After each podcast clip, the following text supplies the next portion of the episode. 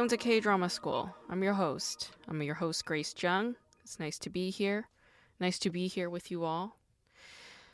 I went to a birthday party this evening in Silver Lake, and I walked into one of the most beautiful houses I have ever seen in my entire life. I don't really go to many house parties, but house party is definitely like a culture in LA. Like people don't really go out so much. They usually if there's a party, they'll do it at a at a person's home. And this house was so beautiful. It is like very central Silver Lake. You can see the Hollywood sign.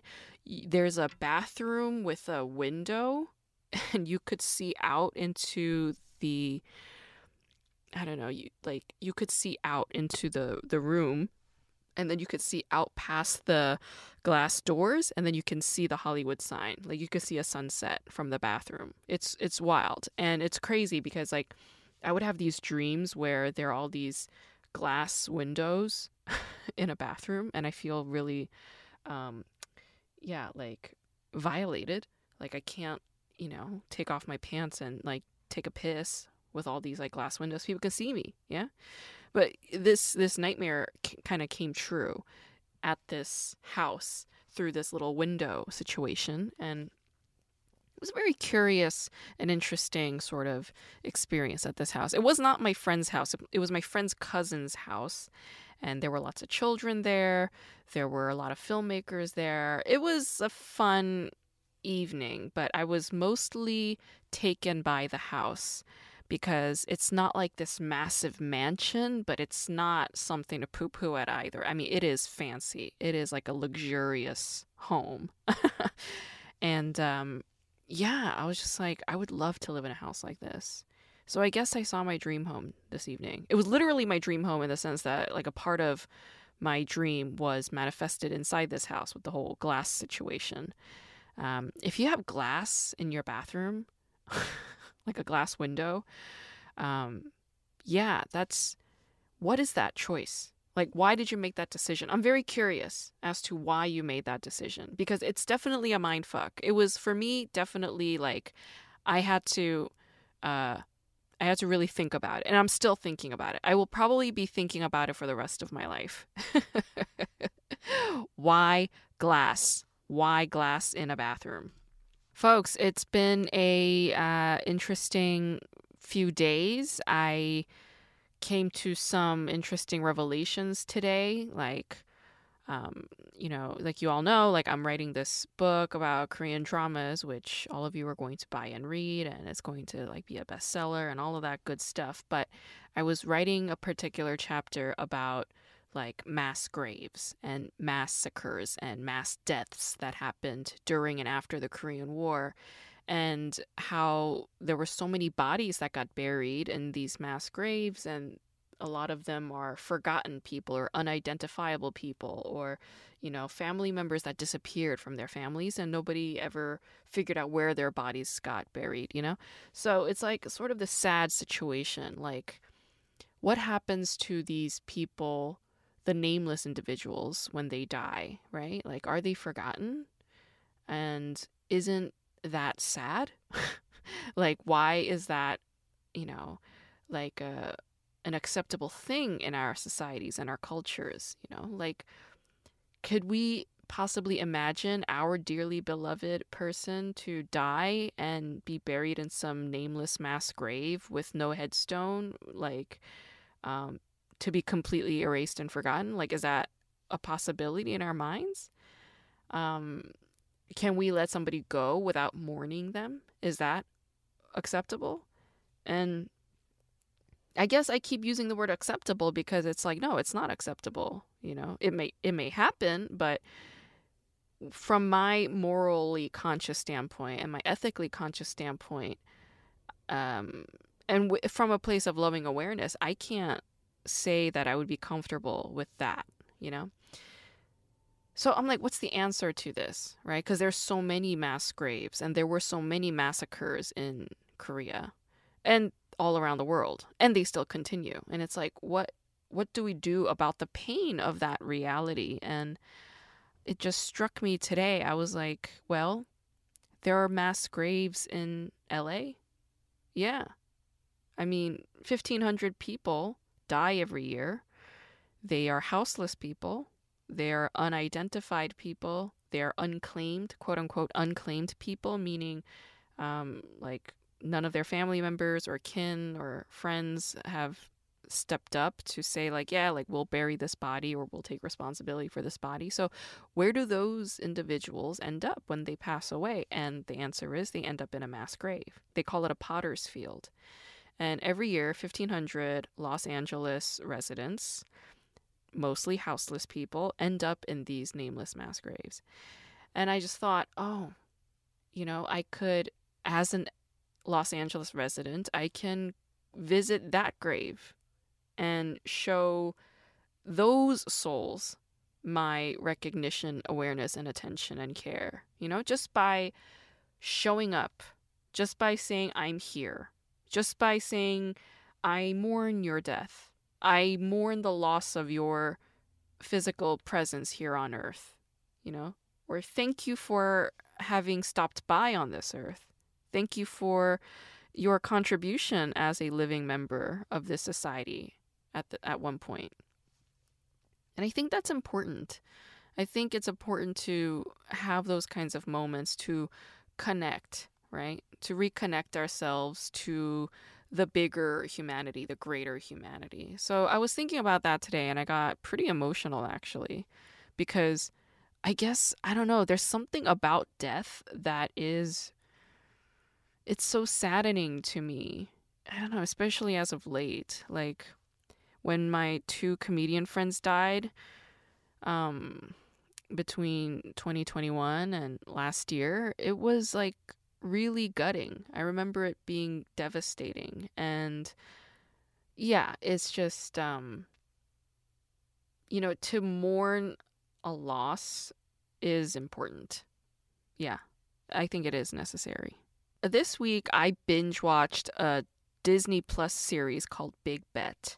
And um oh, how do I put this? Like I think I already mentioned on this podcast that I tried watching Snowdrop like 5 or 6 times and I couldn't. I just can't. I can't get past like the fourth or fifth episode. Like after that it's just like super boring to me. Everything is like really uh, like taxing and stressful and annoying and there's no payoff. I love Chung Hae-in. I'm a huge fan of Chung Hae-in. I watch anything and everything with him in it. I I adore him. But like even though he's the protagonist in this show in Snowdrop, I can't watch it because the show sucks so badly. yeah. Okay, so but for Big Bet, I watched it for one reason only. I watched it because I wanted to see Son Suk-ku. All right. I love Son Suk-ku as much as I love Chung Hae-in. Okay. I love Son Suk-ku. I probably I th- I love Son Suk-ku more than I love Chung Hae-in actually. Son Suk-ku is my like he's the one. He's the man. I love Son Suk-ku. Like right now, as of now, in terms of like my K drama man, Son Suk-ku is like dead smack in the middle. Okay, top priority. So I watch Big Bet, waiting for Son Suk-ku, and I'm watching and I'm watching. I'm like, where is he? All I see is Choi Min-sik in all different kinds of wigs and makeup, playing like a range of different ages. The guy's like 60 years old, okay? Like he can only do so much as an overweight 60 year old who drank and smoked most of his life, okay? He's not doing well. In fact, he has emphysema. Like I can't hear the things that he's saying because his, you know, scratchy throat and emphysema is fucking with his voice. It's fucking with his breath work and his delivery. And I can't understand half the things that are coming out of his goddamn mouth. And on top of that, he's speaking English in this show. And I'm like, the fuck is he saying? You know? To say that Son Suk-ku is a, um, he's like a lead on this show is a big fat lie, okay? Because the lead is not Son Suk-ku. If Son Suk-ku was the lead, he wouldn't show up at the end of episode five in season one. Because that's where that's where he ends up. I, I was like watching this show for hours and hours. I'm like, where is Son Suk-ku? Where the fuck is he? And he shows up in the fifth episode at the tail end of fifth episode.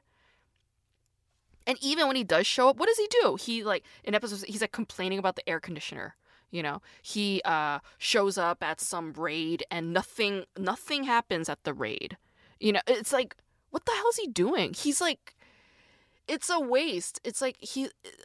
This show has so many good actors. Like Choi Min-sik is a good actor. He's a good film actor. I don't think he's a very versatile actor. Like I don't think he's very good at playing this role. Like he has to play like this chameleon who can balance this scam artist slash businessman slash thug and gangster slash father big brother figure.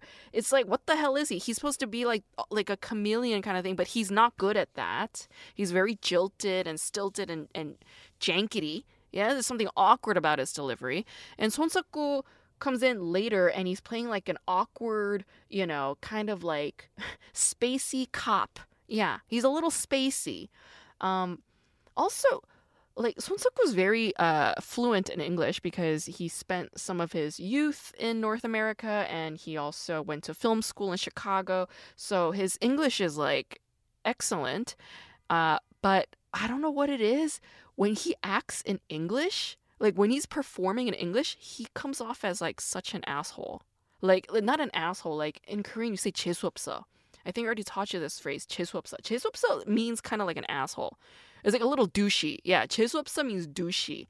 When he speaks English and he's acting, he comes off so douchey. You know, it's like when he when he's performing in in Korean, it's like, oh, that's sexy, that's hot.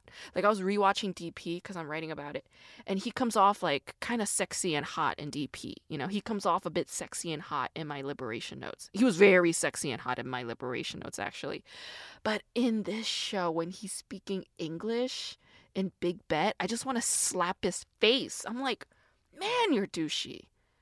God, you're annoying. What's what's what's up with that? You know, isn't that fascinating? Like language is a whole nother identity. Hmm. It's a whole nother train of thought. It's a whole nother perspective on the world. Language is a whole nother reality. It's a whole nother life. So if you speak more than one or two languages, good for you because you have a diversity of perspectives on how to envision life. Yeah, it's it's an excellent uh, ability. Yeah, it's a gift, truly, because man, this this English Korean thing with Suk is like fascinating.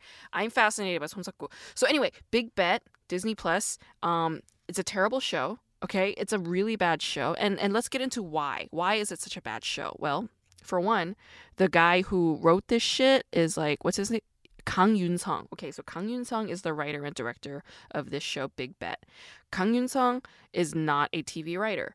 I did not even have to look up his filmography to know this. I could just tell by the pacing of this show that he is not a TV writer. Why? K dramas have a certain rhythm to it. Yeah. There's a nice steady ebb and flow of tension, release, tension, release, tension, release. And then tension is the cliffhanger, and then the release is in the next episode, right? The cliffhangers on this show suck. They're random, they're arbitrary, they're not related to the protagonist for the most part. I'm like, what's with the cliffhangers on this show? This guy doesn't know how to write TV. A K drama won't be a good K drama unless it's written by a woman who's written at least 50 Korean TV scripts. Okay? It doesn't matter if those TV scripts were turned into production or not. It's the fact that she's done it. She's put in the work. This dude, I don't know who the fuck Kang Yoon-sung is. I mean, he wrote a couple. He wrote wrote and directed a couple of uh, movies. Yeah, like they, I don't even know what they are. The Outlaws, I've never seen it. Uh, Long Live the King, never seen it. Okay, I mean they they're embedded with big stars. Yeah, yeah, I'll give you that. But I I know nothing about them. Okay. This series, Big Bet, it's like based on some guy. It's like it's supposedly based on an actual person who he's like a Korean dude who fled to the Philippines and made it big as like this casino guy. Who cares? Who cares? Why do we watch a Korean drama? We watch it because it moves us, because it's compelling through compelling characters, compelling storytelling, high stakes. What are the stakes? They're emotional stakes. Always, always, always, always. That's why we watch a Korean drama. Something traumatic happened to the character, and we're gonna go into it. We're gonna fucking go into the journey of the genesis of that trauma, and then the aftermath of the trauma, and then the healing of that trauma. That's what makes a show good. This show has none of that. I'm just watching some asshole, some guy who I don't give a shit about. He's he doesn't come he's not a good person. Okay, he's a big asshole. He's a, he's a son of a bitch. He is a motherfucking son of a bitch. He has a wife and kid, but he's like in the Philippines, and it's like, what what do you? Where's your wife and kid, man? You don't tell your wife anything. Your wife is like so fucking stupid and naive and innocent. She has no idea what the hell's going on. The whole like family stuff, it's just not there. There is no romance on this show, none. And why do we watch a K drama? It, it needs romance. I don't care, even if it's like a tinge, a tiny bit. I don't care if it's stupid and awkward. Th- throw it in there. Stick it in there. Stick it in. Why are you leaving it out? Huh? Everybody has them. Everybody has romance. Everybody has, you know, longing, desire. Everybody has some some kind of gap in them that they want to fill with some some guy or some girl. You know, it's there. It's like where is that? There's none of that in Big Bet. None. So I'm like, why am I watching this? Why am I watching this? Why am I watching this? I was like, where's Son Suk-ku? That's why I'm watching this. I'm watching this because I want to see Son Suk-ku. He doesn't show up until the last, like, four minutes of episode five. It was a waste of my time. This show was a big fat waste of my time, but I hate watched I hate watch this show through and through. I was like, I need to get to the bottom of this shit, all right? I need to figure out why it pisses me off whenever Son Suk-ku speaks English. I need to know why. All right. So I'm watching this and I'm like getting more and more irritated because I'm like, okay, so this is a Disney Plus production. Yeah. Disney Plus. They got the Disney budget. Okay. So we got the big stars. Fine. We oh my god, Lee Dong-hwi is in this. Lee Dong-hwi, what a precious actor. He is such a precious and gifted actor. Anything with Lee Dong-hwi in it, I want to see it. I want to watch it cuz he's a fantastic performer. He is so entertaining to watch. But on this show, it's like again, it's like putting Son Suk-ku in here. It's like it's a waste. You know, Choi Min-sik, I don't care. You know, it's like all right, he's like a, a talented film actor, and you know, people have seen him in you know old boy and shit. Okay, fine, whatever. But uh, uh, like I said, I don't think he, I don't think Choi Min-sik is as talented as Lee Dong-hwi and Son Suk-ku. Yeah, I'll say that. This show. Oh my God, there's another thing. Like stylistically, stylistically the show is like completely all over the place all right? So stylistically okay the guy's a filmmaker he can make stylistic choices. I get that. That's great but there's these moments where the characters would break the fourth wall like when there's like an like a monologue like a voiceover monologue that's like narrating the backstory of whatever explaining shit how things work none of it was interesting. But there are moments where the characters would look at the camera break the fourth wall and start narrating as if they were narrating the whole time like putting that monologue the whole time.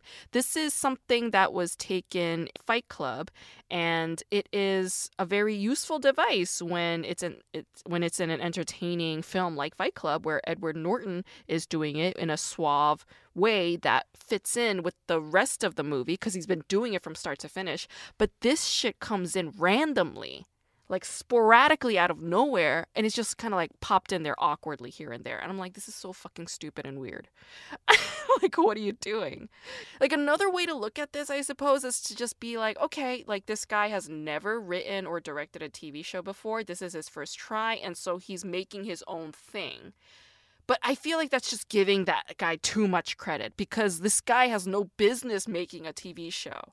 All right. The fact that Big Bet has a season two is a hilarious fucking thing because it's like no there is no there is no season 2. K-dramas are always like at least 16 episodes. So what they did was they took 16 episodes and they just broke it off and it's like first season, second season. That's all that happened. Should Big Bet have been 16 episodes? I didn't even see season two. I already know it's going to be terrible. Should Big Bet have been two seasons? Should Big Bet even have been a TV series? No. The answer is no. It should have just been a fucking movie. And even if it was a movie, it, w- it probably would have been like a three hour movie. Based on the way that this guy, you know, films and edits, this is this would have been a three hour film. Yeah this this should not have been a show. Like I complain about this a lot with some of the Netflix original K-drama series, right? Whenever they take a Korean film director and then they ask him to turn his film script into a TV script and then they say, "Okay, and you also go and direct that." It ends up being shit. All right, Squid Game is a massive exception. Why? Cuz you know the guy like Hwang Dong-hyuk he's a he's a fantastic filmmaker and he worked on that script for 10 years so he has a lot to talk about you know there's like a lot there substantial like there's substance there for him to work with and he worked that thread out he really juiced it out okay but for this this big bet thing let's just call it a thing because it's not even a K drama. It's just a thing that Disney Plus decided to slap together. It doesn't work.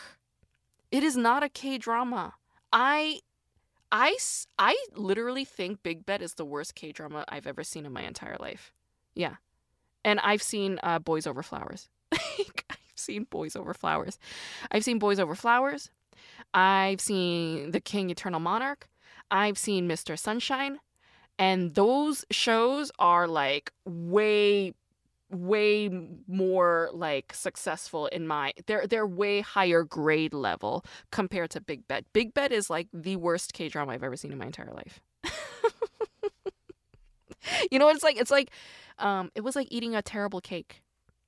Watching Big Bet was like eating a terrible cake because somebody promised me that at the center of that cake is ice cream. So I've been eating this cake, even though it tastes like shit, so I could get to the center point, which is the ice cream, which is Son Suk-ku, and it's a lie. There was no ice cream there. There, the ice cream was literally like like a thimble of whipped cream, frozen, and they were like, "Oh yeah, that's the ice cream." No, that's a fucking lie. All right, Big Bet was just empty calories and it was a terrible ice cream experience. No, it was a terrible cake experience. It was a lie of an ice cream experience, and it was the worst Korean drama I've ever seen in my entire life. So, um, bad job. All right, bad job to Disney Plus. Bad job to the showrun, the the guy who made this. Sh- I don't even want to give him showrunner status. He, this guy, what's his face? Kang Yoon-sung. He has he does not have showrunner status or cred in my book. He does not have K drama cred in my book. Big Bet is the worst K drama I've ever seen in my entire life. Disney Plus is not good at producing K dramas. They need to figure out something different. They need to work with better showrunners, okay? Because Disney Plus, they're not good at it. they need to do something, Disney. You have the money, you have the budget, but you guys really need to figure some other shit out because this is not working. It's not working for me. No,